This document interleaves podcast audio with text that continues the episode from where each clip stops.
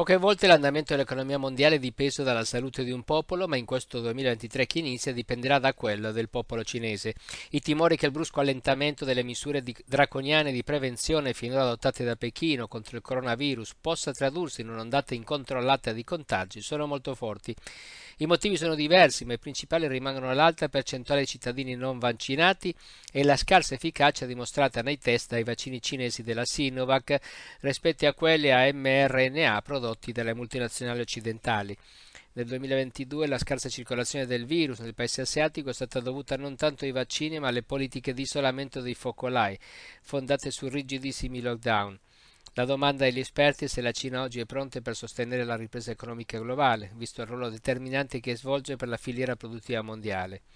La pandemia infatti ha messo in evidenza come della Cina non si possa fare a meno, garantisce percentuali che toccano il 40% dei componenti attivi dell'industria farmaceutica e il 35% del mercato mondiale dei microchip, oltre un'enorme quantità di beni che spaziano dall'elettronica avanzata alle terre rare che sono estratte o lavorate in Cina quasi per il 70%. Si è così compreso che la globalizzazione è sì una fase dell'economia mondiale nella quale tutti partecipano a un unico grande mercato, ma questo mercato è tenuto in piedi da pochi paesi e soprattutto dalla Cina. Se la salute dei cinesi quindi vacilla, ne risente l'economia di tutto il mondo e in alcuni settori si rischia addirittura la paralisi.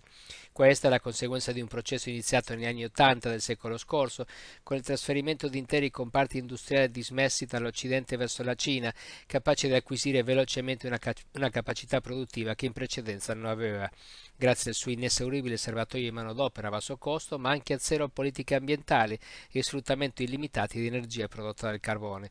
Poi il colosso asiatico è diventato esso stesso un grande mercato, ma senza perdere il ruolo di esportatore, che anzi si è rafforzato nel tempo anche attraverso enormi investimenti diretti in una miriade di paesi in tutto il mondo. Il vero colpo di reni della Cina è stata però la sua politica estera volta a consolidare il primato economico raggiunto. Stringendo accordi commerciali, Pechino si è garantita rifornimenti certi di quasi tutte le commodities necessarie per l'economia,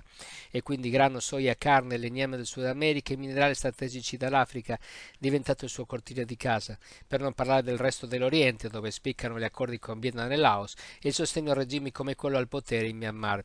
L'espansione della Cina somiglia molto, almeno da un punto di vista economico, a quella che fu propria dell'impero britannico, ma senza l'apporto delle cannoniere, senza le colonie, almeno in apparenza. Questo ruolo per ora diventa fragile per via del più grande errore commesso da Pechino negli ultimi decenni, quello di non avere voluto, per motivi di orgoglio nazionale, copiare o acquistare i vaccini occidentali, preferendo continuare a seguire la via del controllo della diffusione dei contagi.